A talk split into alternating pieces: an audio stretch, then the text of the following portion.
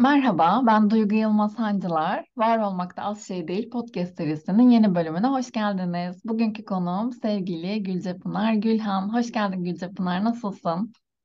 Merhabalar, çok iyiyim. Teşekkür ederim. Bugün burada seninle olmak benim için çok değerli. Davetin için de tekrardan çok teşekkürler. Ben teşekkür ederim. Hazırsan sorularıma geçmek istiyorum. Tabii ki. Kendi cümlelerinle seni senden duymak istesek bize neler söylersin? Bir kere öncelikle çok heyecanlı bir insanım. Şu anda da olduğu gibi. Neşeli, cana yakın, fedakar olarak tanımlayabilirim kendimi. Üstelik bazen fazlasıyla diyebiliriz. Geniş aileme, arkadaşlarıma, yanında mutlu hissettiğim herkese çok değer veririm. Kalabalık bir aile ortamında büyüdüm. Babamın kuzenlerinin çocuklarıyla bile hala görüşürüm, öyle söyleyeyim. Onun için sevgi benim için çok kıymetli, değerler benim için çok kıymetlidir. Yaptığım her şeyi tutkuyla, özenle yapmaya çalışırım. Yeni şeyler keşfetmeyi, denemeyi, doğayı, hayvanları, en çok da insanlara yardım edebilmeyi, paylaşmayı severim Duygu. Ve sanırım kariyerimde de böyle yarı yolda rotayı değiştirip, senin de hiç şaşırmayacağın şekilde tam bu nedenle eğitim ve gelişime yönelmiş olmam hiç ilginç olmadı aslında. Yardım etme aşkım hem güçlü yanım hem yumuşak karnım diyebiliriz benim açımdan. Çünkü birinin yardıma ihtiyacı varsa ben bunu kendime dert edinirim. Yani işte hastanede, yolda, televizyonda gördüğümde elimden bir şey gelebilecekse her yolu bir denerim önce. Komik bir anıyla da anlatabilirim bunu aslında. 2019 yılının sonlarında annem bir kalp ameliyatı geçirmişti. Ve orada tabii hastanede biz 5 günlük bir süre geçirdik. Doğal olarak da farklı odalarda yine aynı şekilde ameliyat olmuş kişiler yatıyor. Sen görüyorsun, bakıyorsun, gözlemliyorsun. Zamanla o insanlarla aslında ortak duyguları paylaşıyorsun. İşte yoğun bakımda oluyorlar, odaya çıkmalarını bekliyorsun falan.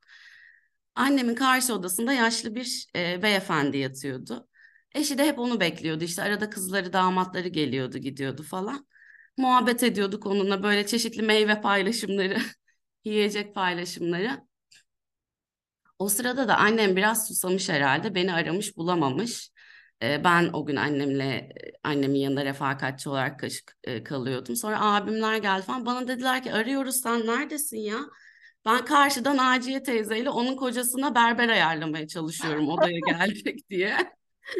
Falan böyle. O hastanede herkesin derdini dert edindim. Yani empati de değil artık, sempati boyutunda. Ve bana şey dediler, Pınar artık yeter, herkese yardım edemezsin. Hani birazcık biz burada kendimizi de düşünmemiz gerekiyor. Böyle tanımlayabilirim kendimi aslında. Bu şekilde. Peki, teşekkürler paylaştığın için. Hakkını vererek yaşamak sence ne demek? Ve sence sen yaşamanın hakkını veriyor musun? Çok yoğun, çok derin, çok da düşündürücü bir soru bu arada. Bu biraz iki taraflı galiba. Yani hem seninle hem diğer insanlarla ilgili bu konu birazcık. Başkalarına karşı hak yemeden, kırmadan, dökmeden, ah almadan, elimden geleni yaparak, paylaşarak, farklılıklarını kucaklayarak, saygıyla ve sevgiyle aslında yaşayabilmek diye düşünüyorum. Kendi açımdan da aslında rahat bir vicdana sahip olarak bunu devam ettirmek, tüm bunları farkında olup yaptığım şeylerden küçük mutluluklar çıkarmayı bilerek yaşayabilmek diye düşünüyorum. Ama tabii yalnızca düşünüyorum, yani hani devam ediyorum, bu bir yolculuk, çok şey öğreniyorum, çok şey gözlemliyorum. İyi bir insan olmaya çalışıyorum diyelim ve hayatta beni mutlu eden şeylere bolca vakit ayırmaya çalışıyorum. Bunu yaparken de başkalarının da ihtiyaçlarını ve onların da bizimle aynı dünyada aynı değerleri paylaşarak yaşadığını göz önünde bulundurmaya çalışıyorum. Peki, 3. soruya geçiyorum o zaman. Yine burada da biraz derinlikli bir soru geliyor. Seni bugünkü sen yapan, seni bir adım ileriye, çok adımda kendine götüren en büyük farkındalığın ve aksiyonun neydi? Aslında kendimle baş başa kaldığım ve kendimi fark ettiğim, kendi davranışlarımı keşfettiğim zamanlar diyebiliriz bunun için. Bununla ilgili birkaç örneğim var düşündüğümde, hep aklıma gelen davranışlarımı da gözlemlerken. Birincisi yine biraz komikli olacak, kayboluşlarım. Ulusal ve uluslararası arenada çeşitli kayboluşlarım var benim. İşte çocukken kuzenimle, annem benim Mersin'de, anneannem orada yaşıyor. Orada Yıldız Pastanesi diye bir pastane var. Orada çok güzel böyle şekerler, şekerlemeler falan satılıyor. Onunla evden çıkıp biz Yıldız Pastanesi'ne gidiyoruz diye yolumuzu değiştirip parka gitmeye karar verip koca Mersin'de kaybolup bizi gece bulmaları. Hayatımın geri kalanında sonra bu kayboluşlarımın devam etmesi. İşte yurt dışına okumaya gittiğim dönemde yine işte ev arkadaşlarım ben uyanmayınca dışarı çıkmaya karar veriyorlar. Aynı otelde kalıyorduk onlarla. Ben de küstüm onlara, birazcık üzüldüm böyle bir şey yaptıkları için. Dedim ki tamam, o zaman ben de tek başıma gezeyim bugün ya, keyifleri bilir. Aramadım da onları. Ben bir güzel kayboldum Lisbon sokaklarında. Şarjım bitti. İşte tabii sadece iPad'imin şarjı var, gezmek istiyorum ama tek başımayım, ne yapacağım? Yani 23 yaşında böyle kendimle yüzleştiğim, tek başıma kalıp bütün bir günü böyle keyifle geçirdiğim bir gün oldu. Çok böyle tek başına falan restoranda oturup yemek yiyen bir tip değilimdir mesela. Oturdum, yemeğimi yedim, yan masadaki yaşlı bir çift vardı, onlarla muhabbet ettim. İnsanlara işte yanımda sadece iPad vardı şarjı olan. Restoranda biraz telefonumu da şarja koydum ama. Onu verdim, işte fotoğraflar çekildim falan. Orada şeyi anladım. Ben tek başıma olmaktan da çok keyif alıyorum. Yani her zaman birileri benim yanımda olmayabilir. Tabii ki hep desteğe ihtiyacımız var. Birilerinin desteği, sevgisi, yanında olduğunu hissettirmesi çok değerli. Ama sen tek başına bir birey olarak da birçok mücadeleden kurtulabilirsin. Çünkü orada da yine kayboldum bu arada ben. Bu sefer hiç şarjım yoktu o restoranı bulana kadar. Bu kayboluşlar bana çok şey kattı. Hatta eşim bana yol tarif ettirmez yani. Elimde navigasyon açık olsa bile. Sonra zaman bir arkadaşımla Paris'e gitmiştik. Orada yine kaybolduk. Yine şarjımız bitti. Elimizde sadece haritalar var. Gecenin bir vakti. Sağa yürüyoruz mezarlık, sola yürüyoruz mezarlık. Böyle saatlerce yürüdük falan. Victor Hugo kitapları gibiydi. O her kaybolduğumda şey hissederim ben. Sanki o bütün sokaklar denize çıkıyor benim için. Orada da şöyle düşünebiliriz. Yani engel görmemeyi, bir şeyi yapabileceksem yapmayı ve oldurmayı beceriyorum. Bunları öğretti bana o kayboluşlar çocukluğumdan beri, hiç korkmadan, cesaretle. Biri de aslında yani tesadüfen hayatıma giren işte... İspanya'da yüksek lisansımı yapma şansı yakalamamla dünyanın bambaşka köşelerinden edindiğim arkadaşlar oldu. Orada gerçekten hani okuyoruz, öğreniyoruz, eğitimlerini alıyoruz, bu konuda kendimizi geliştirmeye çalışıyoruz ama bambaşka kültürlerden, bambaşka bakış açılarıyla yetişmiş, çok farklı alışkanlıkları olan insanlar giriyor hayatına. Orada da farklılıkları kucaklamayı öğrendim. Onlara saygı duymayı, hikayelerini dinlemeyi. Yani bir şöyle bakıyoruz, aman bu da ne biçim, bunların kültürde nasılmış diye eleştirebiliyorsun mesela, bak fark etmiyorsun. Bunların bir kökenine inmeyi, dinlemeyi, hikayelerini dinlemeyi bana çok değerli geldi o dönem. O da birazcık böyle kendime yöneldiğim, o konudaki dedim ya paylaşmayı, yardım etmeyi de çok severim. Yönümü keşfettiğim ve geliştirdiğim bir dönem oldu. Hatta okul direktörümüz o dönem gelip bana, ya sen hep böyle bir birliktelik yaratıyorsun bu ekibin içinde, bu sınıfta. Her şeyi birlikte yapıyorsunuz ve bu benim çok hoşuma gidiyor. Veda konuşmasını sen yapar mısın demişti. Bu benim için çok değerli bir şeydi. Yine kendimle böyle bir baş başa kaldığım ve duygularımı paylaşma şansı yakaladığım için çok böyle iyi hissettiğim bir andı. O yüzden çok duygularımı paylaşmaktan, işte başkalarına karşı açık olmaktan hiç çekinmem. Bu da tabii hem bazen iyi, hem farklı algılandığında tabii kimi zaman senin duygusal yanlarına dokunucu tarafları da olabiliyor ama o veda konuşması da benim için çok önemliydi. Çünkü bu konuşmanın çok ilginçtir ki aynısını lisede de ben yapmıştım. Ben de bir böyle veda etme, duygulara dokunma, işte duygusal konuşmalar yapma herhalde misyonu var. Ama lisede ben bunu çok ilginç şekilde yapmıştım. Bize bir kompozisyon yazdırdılar. Beğendiğimizin biz işte okulun veda konuşması olmasını istiyoruz dediler mezuniyette. Sonra son böyle 3-5 gün kala çark ettiler. Geldiler dediler ki ya okul birincisi yapsa konuşmayı olur mu? Biz de dedik ki tamam yani hakkıdır zaten oysa uygulamayı bu şekilde yapıyorsak o yapsın. Ama dedi bana müdür yardımcımız senin konuşmanı yapacak. Ben de dedim ki yani burada benim hissettiklerim, benim paylaştıklarım, işte öğretmenlerimle, arkadaşlarımla o yıl içinde yaşadıklarım var. Niye o yapsın ki bunu?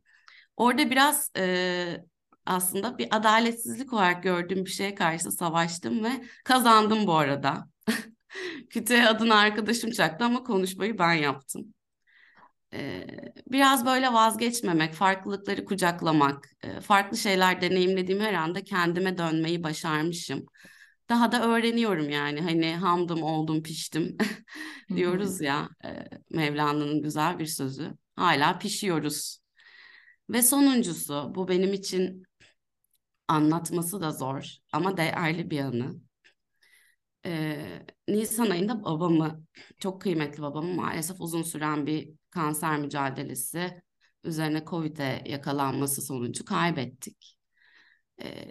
O zamana kadar ben böyle çok işte bazen geçmişte bazen gelecekte yaptığım planlarla yaşayan bir insandım. Yani işte bir şey yaptığımı son damlasına kadar onun planını düşünürdüm mesela. Şöyle olsun, böyle olsun, şu saatte şunu şuraya koyalım. Evlenirken bile yani güneş şu saatte batacakmış. İşte nikah memuru o zaman bu saatte gelsin falan. Hiç planladığım gibi gitmedi ama mesela o dönem. Babamın bu hastalığı döneminde de öyle oldu. Vefatından sonra şunu fark ettim.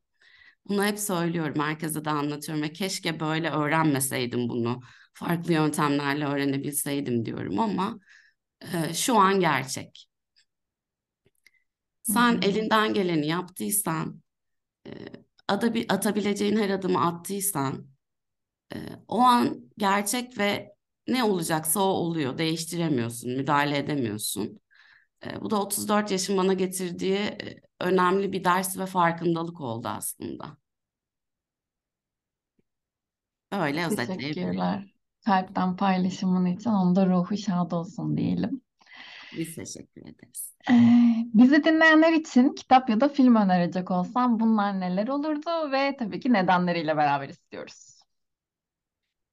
Tabii dedim ya ben böyle farklılıkları denemeyi çok seven bir insanım diye. Bu okuma, işte film izleme, müzik dinleme konusunda da benim için aynı bu arada. Ben çok kitap okuyan bir ailede büyüdüm Duygu. Ya böyle şeyi hatırlıyorum, ailem hukukçu benim. Benim liseye kadar olan dönemimde farklı şehirlerde yaşamamız gerekti. Özellikle ben çocukken, abimle aramda 4 yaş var. O eve böyle bir ayda gelen Can Yayınları'nın kitap kolileri, onları heyecanla açması abimin. O dönemden başlayacak olursak ilk başta o çocuk kitaplarının kolisini açtığı günü çok iyi hatırlıyorum abim. Yani ben daha küçüktüm, okumayı bilmiyordum. 4-5 yaşında falanım. Böyle Samet Behrengi'nin kitapları çıktı içinden kolinin. Küçük Karabalık, Bir Şeftali, Bin Şeftali.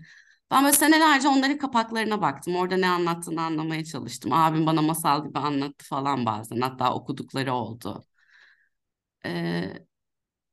Çocukluk dönemimde o kitaplar diyebilirim. Yani o heyecanla gelen, o gelen kolileri heyecanla açtığımızda sonra benim de onları okuyabilmeyi becermiş olma.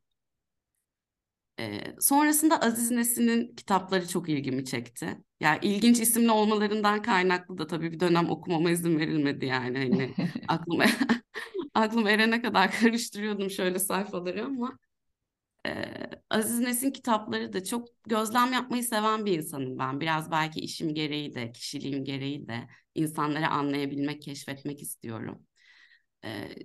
İnanılmaz iyi bir gözlemci ve çok iyi bir toplum resmi çıkarıyor sana ve insan resmi çıkarıyor. Bana faydası olmuştur aslında. Ama asıl yani böyle biraz daha kendimi keşfetmemi, kendimi sorgulamamı, hayatla ilgili bazı şeyleri kabullenmemi sağlayan bir kitap diye düşünecek olursak da o da hayatımın 3 farklı döneminde okuduğum bir kitap oldu benim. Birini böyle ortaokul yıllarında okudum aynı kitabı. Bir kere lisede, bir de üniversite zamanı aslında okumuştum. O da Küçük Ağacın Eğitimi diye bir kitap. Kızılderili bir ailede yetişen bir çocuğun hayatını anlatan bir kitap bu. Bu Forrest Carter'ın kitabı. Çok ilginç bir kitap. Çünkü orada böyle hayatı akışında yaşadıklarıyla öğreniyor bu küçük çocuk. Büyük annesi ve büyük babasıyla ormanda bir kulübede yaşıyor. Onun her şeyi yaşayarak öğreneceği bir hayat kurguluyorlar ona. Ona böyle ara ara işte ufakça onun anlayacağı şekilde bilgece dersler veriyorlar. O beni hep çok etkilemiştir. Yani hayat işte böyle bir şey aslında. Yaşadıklarımız, yaptıklarımız. Öğreniyoruz, öğrendiklerimizden ders çıkarıyoruz ve aynı hatayı yapmamaya gayret ediyoruz. Kimseye de zarar vermeden diye düşünmüştüm. Hep de bana bunu sorgulatır.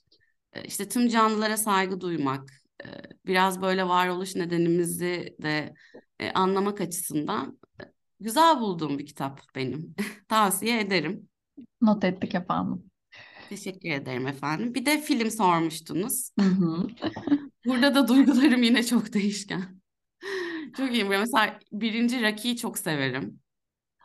Yani hani o mücadelesi, o savaşması, ilk maçına hazırlanışı falan orada inanılmaz etkileyiciydi benim için. Ama aslen böyle dedim ya, çocukken de masalları severdim, yani güzel masal kitapları okumayı da. Biraz böyle fantastik filmleri seviyorum, fantastikle gerçek şeylerin karışık olduğu. Burada da sanırım Tim Burton'un Big Fish'i derdim. Yani insanların seni gördüğü ve senin anlattıkların bazen birbiriyle aynı olmayabilir ama bütün bunlar gerçek mi ve sen bunları yaşadın mı ve doya doya yaşıyor musun? Biraz onun üzerine çok güzel kurgulanmış bir güzel böyle masalsı ama gerçek bir film diyebilirim. Herkese tavsiye ederim. Teşekkürler. Pekala. Seninle yaptığımız bu bölümün adı ne olsun? Ne koyalım? Birkaç şey aslında geldi aklıma ama böyle dedim ya, işte şu an gerçekliğini yaşadığım bir dönem oldu. Yaşadığımız kayıpla da ailecek. O dönemden beri bana çok iyi gelen bir şarkı var her dinlediğimde. O da Yeni Türkü'nün Başka Türlü Bir Şey şarkısı. Hı. Başka türlü bir şey benim istediğim, ne ağaca benzer ne de buluta diye. Başka türlü bir şey olsun derdim. Çünkü ben uzun yolculukları, hayal kurmayı, ne diyeyim, devam etmeyi seven bir insanım. Başka türlü bir şey yakışır gibi. Pekala, koyduk o zaman. Bundan sonraki bölümün adı ne olsun isterdin? Olur da yine bir kez daha oturduk zamanın birinde. O ne olsun isterdin?